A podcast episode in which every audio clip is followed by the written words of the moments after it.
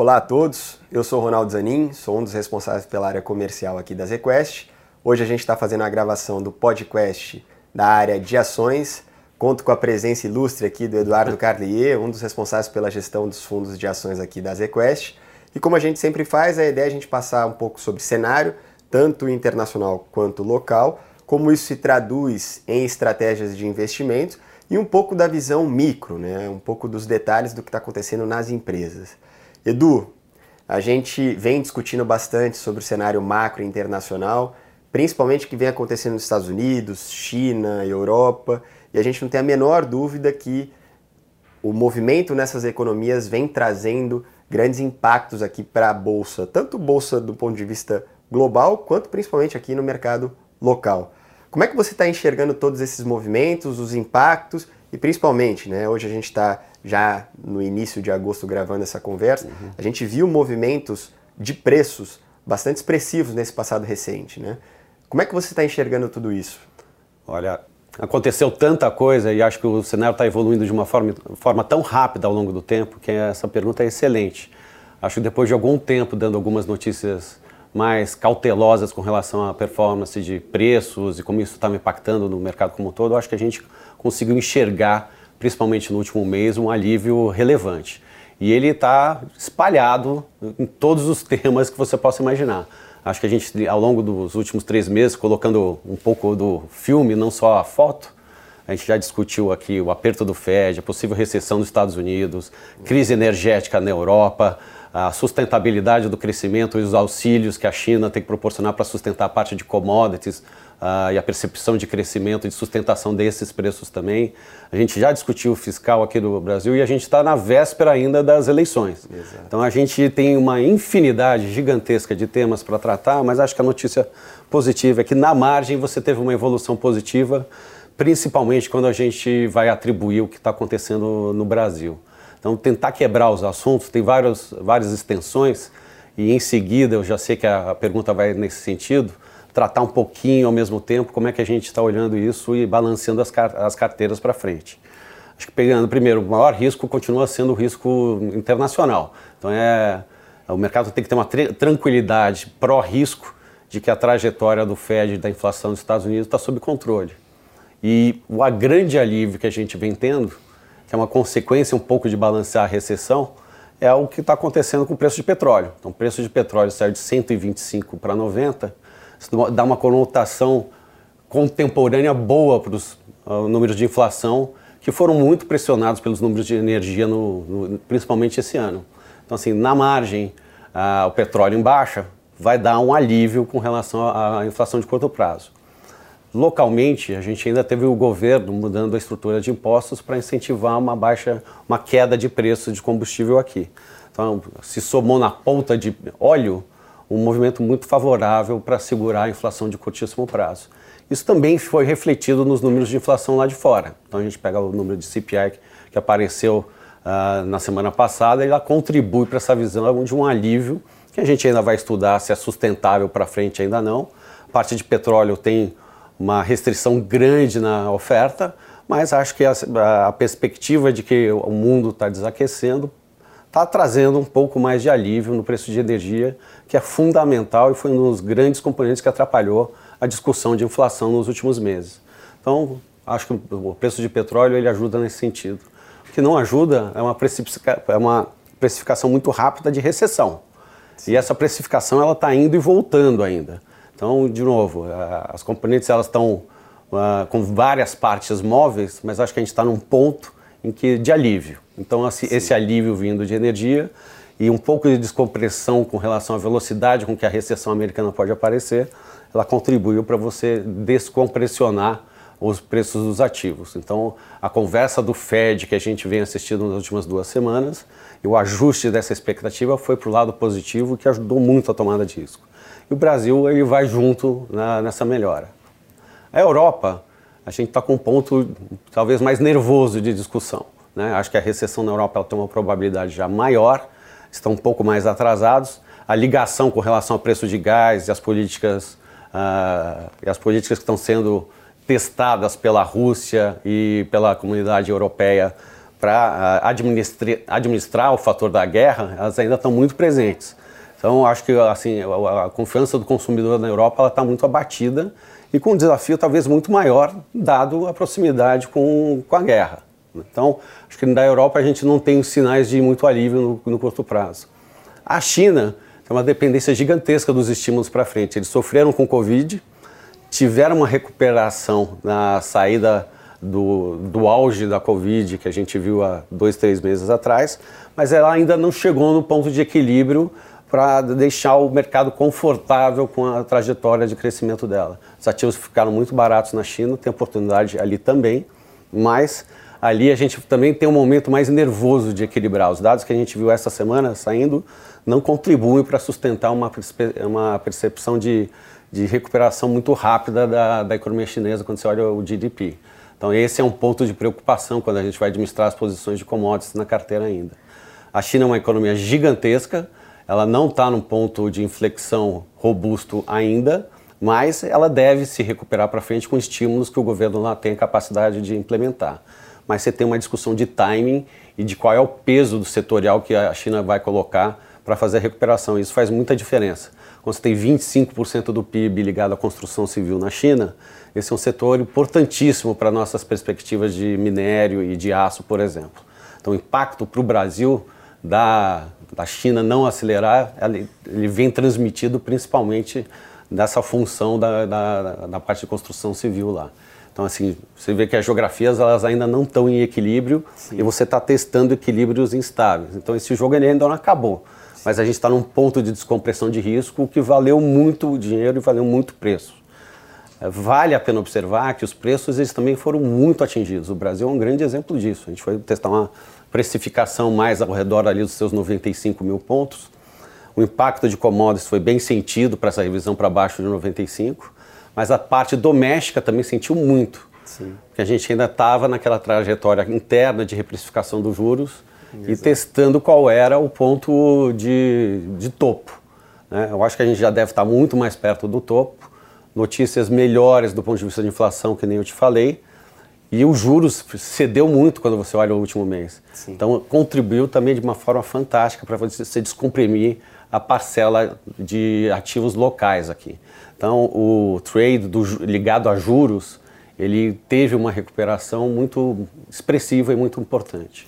Excelente, Edu. Foi um bom resumo do que a gente está enxergando do ponto de vista macro global, passando pelas principais economias desenvolvidas, Estados Unidos, zona do euro, China, e você já também pincelou como é que o cenário macro local vem afetando a bolsa brasileira.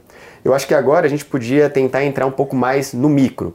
A gente vem vendo né, uma série de resultados sendo divulgados das empresas e que esses resultados também indicam um pouco de como as empresas vêm reagindo tanto ao cenário macro que você acabou de nos explicar, mas também às especificidades de cada uma das empresas, setores, segmentos e por aí vai.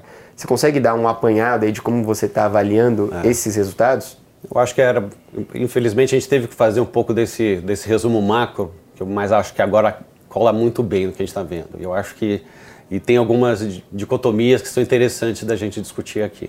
Por exemplo, um dos grandes destaques que a gente estava posicionado nas carteiras foi Petrobras. E Petrobras ela está conseguindo performar melhor, inclusive, do que seus pares lá fora. E como eu falei, a gente viu o petróleo saindo dos 125 para 90, tem uma discussão de recessão mundial que afeta um pouco essa demanda, mas a Petrobras ela continua entregando resultados incríveis e surpreendeu na, nos dividendos.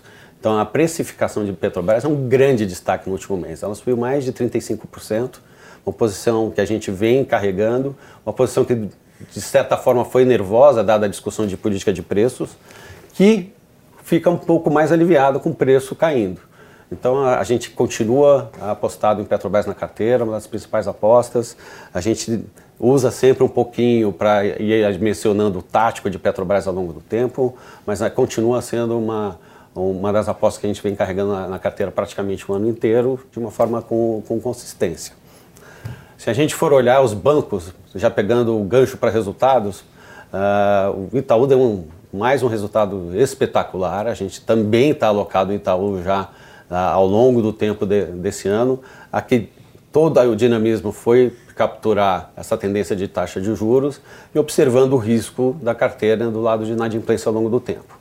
A qualidade do resultado do Itaú está muito interessante, ela continua sendo uma das apostas que a gente acha que tem um preço relativo uh, bom para carregar, um bom carrego, logicamente observando qual é a dinâmica de, de inadimplência que continua pressionada quando você vai ver o mercado como um todo.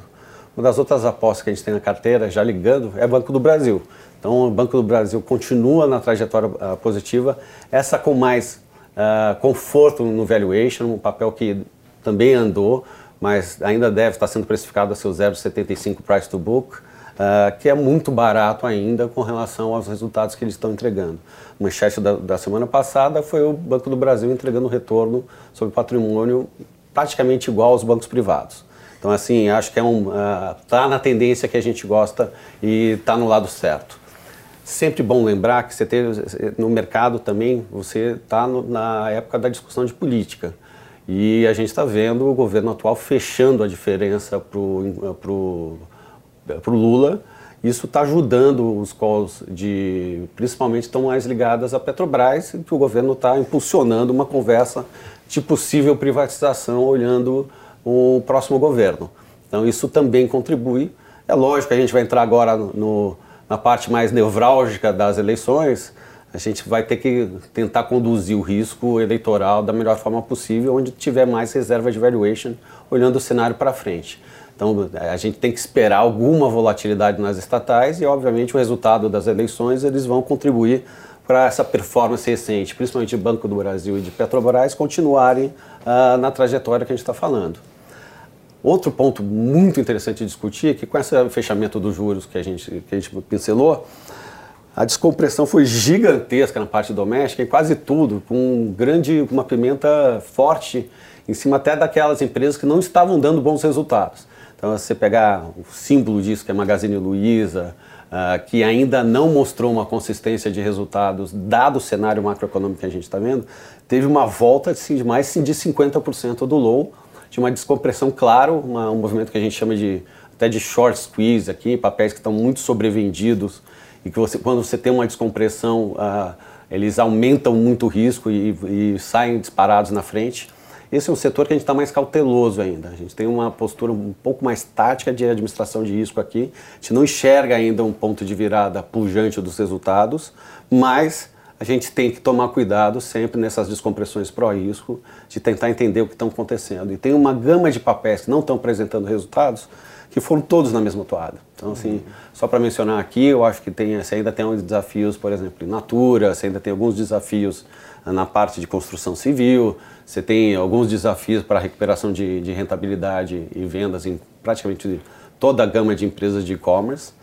Não tiveram bons resultados, mas estão performando muito bem. Aqui a gente é um pouco mais cético, mas acha que tem um movimento tático que tem que tomar cuidado para administração de risco. A gente tem posicionamentos na carteira, um outro espectro do varejo, que estão com números inacreditavelmente bons. E só confirmaram nessa semana.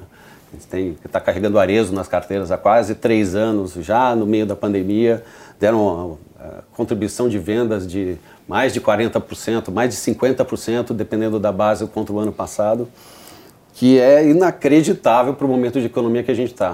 A parte de vestuário está muito forte. Consequência da reabertura, então eles, eles ainda estão capturando a reabertura, e consequência desse, desse reequilíbrio de portfólio de, de, de, de gastos. Quem gastou muito com e-commerce, comprando geladeira, televisão nos, nos, anos anteriores, principalmente no auge da pandemia, agora estão pegando esse orçamento e gastando em roupa para poder sair e poder voltar à vida normal. Então, o, a performance no varejo de vestuário não é nada além de impressionante. Então, e a gente vem carregando já essas posições há algum tempo. A gente já tem track and field na carteira há algum tempo, desde o IPO. A gente fez recentemente, nos últimos dois, três meses, uma volta para lojas Renner, que capturam também isso como uma, uma, empresa de alta qualidade. E a gente tem Arezo, que, que eu estava conversando aqui já agora há pouco, que está dando um resultado, no mínimo, impressionante. Então, acho que esse é, a, a carteira continua, a, Ronaldo, numa, numa posição de tentar equilibrar esses temas. Acho que a gente não está num momento assim muito monotemático quando você olha o histórico, mas a gente foi para um posicionamento mais pró-risco, olhando o último, o último mês. Basicamente, olhando o que estava acontecendo com a taxa de juros, isso deu para a gente a oportunidade de incrementar mais essa parcela cíclica doméstica, que foi o aumento, acho, mais expressivo quando a gente olha assim no, no último mês. E aí os comentários são esses. A gente aumentou a Arezo, a gente aumentou os papéis que a gente já gostava, ah, a gente incrementou lojas Renner na carteira como um todo. A gente já vinha carregando o Multiplan, que é um shopping stock pickers aí do Daniel, para quem quiser ver um pouco mais de, de profundidade. Então a gente foi, a gente adicionou a grosso modo uns 10 pontos na parte cíclica doméstica, acho que é um movimento que a gente não fazia há muito tempo. É sustentável? Eu acho que assim, a gente ainda tem um mês pelo menos de, de grande alívio, e para frente agora vai ser só eleição. Então acho que a eleição começa a entrar no ponto central das discussões. O último ponto, a gente vinha administrando uma, um percentual de caixa razoavelmente grande nesse primeiro semestre. Então a gente está com um percentual de caixa muito mais reduzido nesse momento. A gente está praticamente full invested quando a gente olha um fundo long only, por exemplo. Ótimo, Edu. Eu acho que você passou por todos os pontos aqui que são importantes a gente é, repassar para o nosso público. A gente falou da visão macro, falamos da visão micro, dos principais temas e teses, da questão do valuation, precificação, mas me corrija se eu estiver errado, eu acho que a mensagem é a gente está passando por um momento conjuntural mais otimista, com um rally nos preços, mas talvez não seja a hora, ou melhor, não é, não significa necessariamente que a gente vai ter um horizonte de longo prazo extremamente tranquilo e que possa fazer apostas olhando o longo prazo. Ao contrário, talvez a necessidade da gestão ativa, como você bem colocou, né, de fazer mudanças intersetoriais, uhum. fazer mudança do ponto de vista da utilização ou não do caixa, eu acho que é importante diante do cenário que a gente está passando. A gente vê sim é, fatores que nos levam a ficar um pouco mais otimistas e construtivos, mas por outro lado a gente também tem que lidar com as incertezas, com os riscos uh, no horizonte que a gente enxerga e que no horizonte que uh, a turma aqui da gestão utiliza para construir as posições.